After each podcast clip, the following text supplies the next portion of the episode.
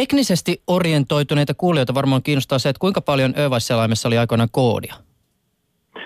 No meidän osuus siitä oli ehkä joitain tuhansia riviä. Ja sitten siinä oli taustalla apukirjasto, jossa, apukirjasto, jossa oli sitten enemmänkin, enemmänkin koodia.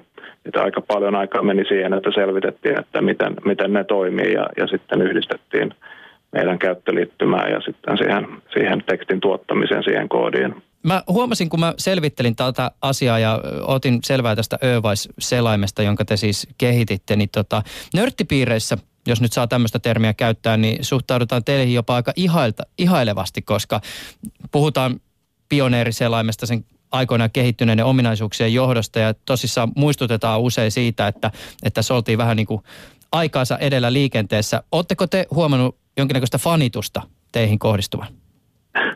No ei, ei, ei varsinaisesti, mutta ihan, ihan tämmöisiä mukavia mainintoja löytyy, löytyy ympäri nettiä ja se on aina mukava näyttää sitten kollegoille tai, tai muille tutuille, että oltiin, oltiin niin kuin aikoinaan hyvinkin edistyksellisiä tämän meidän. Ei me silloin kyllä sitä ymmärretty, ymmärretty samalla tavalla. Me oltiin varsin nuoria, reilu kaksikymppisiä koko porukka, että, että mutta toisaalta kun meille ehdotettiin, tai meillä oli kaksi vaihtoehtoa tälle ohjelmatyölle, että toinen oli, oli tota, lähteä tosiaan tekemään tämmöistä webiselainta ja toinen oli lähteä auttamaan Linuxin kehityksessä. Eli meillä oli kaksi tämmöistä historiallista projektia edessä ja valittiin sitten tämä toinen näistä, mutta kumpikinhan lähti, lähti varsin mukavasti maailmalle sitten leviämään. Oletteko jälkikäteen miettinyt, että valitsitteko oikein?